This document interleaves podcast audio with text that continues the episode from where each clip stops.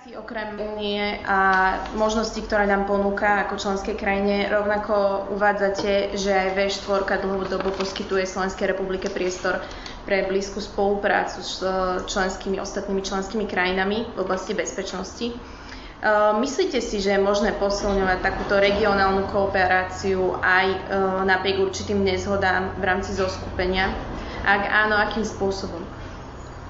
Myslím si, že je to nevyhnutnosť. A tá V4 alebo Vyšnerádská štvorka naozaj dostala za posledné mesiace, možno posledný rok, e, najmä mediálne zabrať. Ľudia ju odpisujú, koniec V4. A, ale treba povedať, že zároveň za posledných 10 rokov sa nikdy o V4 toľko nepísalo ako za posledný rok. Čiže podľa mňa to neznamená, že je to koniec V4, akurát sme tu V4 objavili v novom kontexte a zistujeme, že sú tam isté limity, ale to neznamená, že tá spolupráca neprináša alebo neprinášala istú pridanú hodnotu, nefungovala, práve naopak. Ona má výsledky a jednoducho sa významným spôsobom posunula z toho roku 2004, kedy sme nevedeli, čo z V4 bude ďalej po našom vstupe do únie.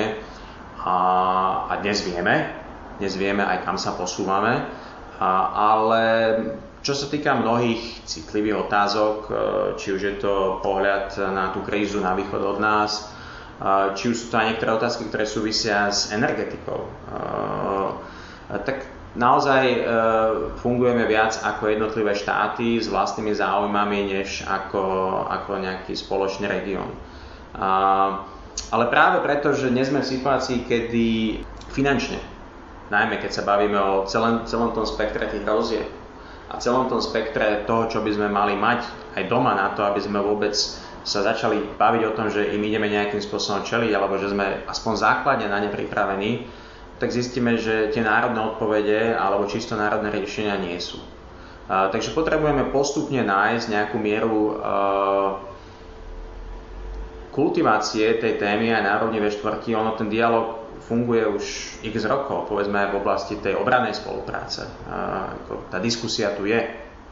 Ale nakoniec tie rozhodnutia často krachnú na istých e, veciach, e, ktoré opäť nás ťahnú do tej národnej ulity.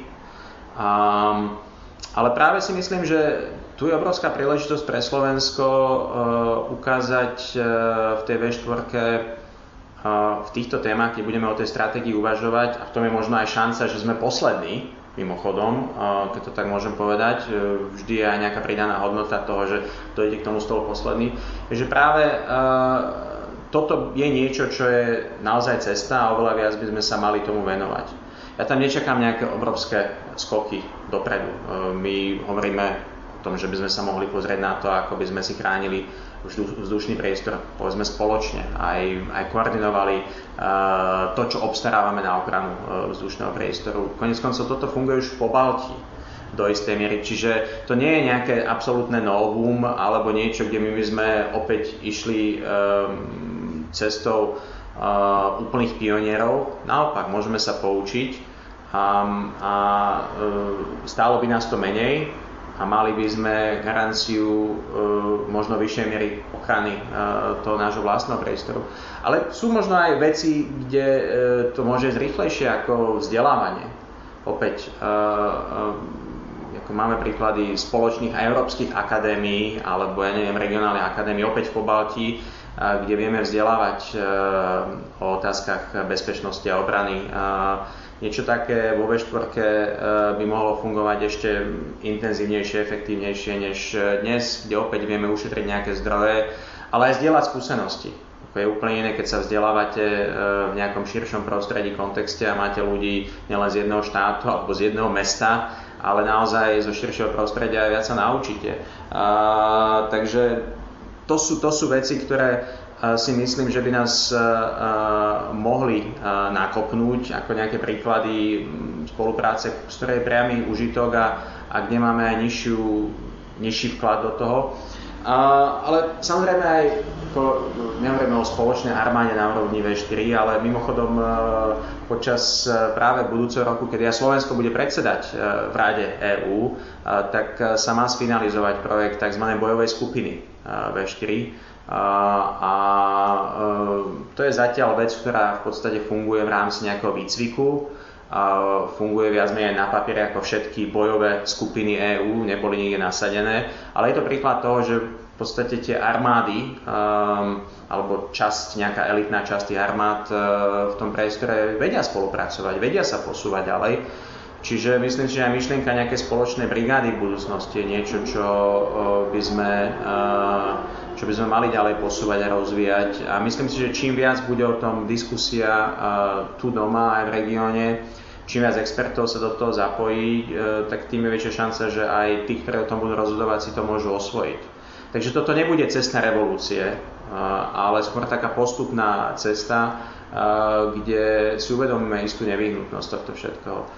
Ono, keď si pozrieme aj to, kde je dnes Európska únia a s čím začínala tých 50 e, rokov dozadu zhruba, a, tak, e, alebo pomaly už to bude 60 rokov, a, tak a, e, v zásade a, tie začiatky boli veľmi skromné dnes sme sa výrazne posunuli. Takže v rámci aj toho zoskupenia V4 ja si myslím, že ten potenciál tu stále je. A, a tie posuny tu sú, ono je to etablovaná značka, naozaj tí ľudia medzi sebou oveľa intenzívnejšie komunikujú než kedykoľvek predtým aj tie animozity v tom regióne zďaleka nie sú také veľké ako v minulosti. Ja som teraz nedávno videl prieskum, eh, kde uh, možno 15-20 rokov dozadu Slováci považovali za najväčšiu hrozbu pre vlastnú bezpečnosť Maďarsko. Dneska tá hrozba e, Maďarska je možno vnímaná medzi 5% obyvateľstva, ako som ten prieskum videl. Čiže aj toto je, toto je zmena, ku ktorej sme dospeli e, a, a treba si to veľmi otvorene povedať, že tu je veľa vecí, ktoré sa posunuli. Čiže strašne veľa závisí od dôvery a od toho, aby aj tá spolupráca bola založená na v konečnom dôsledku pridanej hodnote pre každého. Čiže tá spolupráca nie je spoluprácou alebo hrou s nulovým súčtom, ale niečo, čo prinesie pridanú hodnotu pre všetkých a kde každá tá krajina môže povedať, aha, toto som priniesla domov sem k nám vďaka tej V4, o tom je medzinárodná spolupráca. Čiže aj tak treba nastaviť tú debatu, vlastne čo my z toho budeme mať. Lebo v konečnom dôsledku tá verejná politika sa tú otázku vždy spýta. A čím presvedčivejšia a jasnejšia, adresnejšia odpoveď je, tak tým jednoduchšie sa to potom aj predáva. A, ale je to beh na dlhé trate, ale každopádne potrebujeme ísť touto cestou, lebo to sa týka najmä toho celkového mentálneho nastavenia, a to je možno posledná veta, ktorú poviem tomu, v celej tej debate o bezpečnosti a, a obrane. Tým, že sa to useklo u nás z hľadiska širšej verejnej diskusie tých 10 rokov dozadu, tak strašne veľa vecí prežíva ešte z toho myslenia, nastavenia, ktorou, ktorým bolo poznačené to 20. storočie. Vo vzťahu k armáde, vo vzťahu k spôsobilostiam. A dnes je jasné, že jednoducho um, to prostredie, uh, v ktorom žijeme, je iné. A aj ten konflikt s Ruskom to nie je návrat k studenej vojne. To je iný konflikt tu nie je sovietský zväz, tu nie je bipolarita, tu nie sú jasné bloky a, a, a práve preto potrebujeme uvažovať oveľa viac o tej našej regionálnej identite a pozrieť sa na to, čo robia Poliaci, pretože to je najväčší aktér. A pokiaľ e, má niečo v tej V4 fungovať aj v tej uh, obrannej a bezpečnostnej uh, problematike, tak to bude hlavne s Polskom pretože Poliaci sú taký malý gigant v tom regióne. Ale samozrejme veľa vecí sa nerobí s Českom, kde máme nejakú tradíciu a spoločného štátu a teda tá miera nejakej historickej dôvery je oveľa väčšia a pokiaľ sa my dohodneme, tak myslím, že vtiahnuť do toho Maďarsko e, nebude tak zložité. Toto bol Vladim, pán Vladimír Bilčík a Veronika Pracherová. Ďakujem za rozhovor.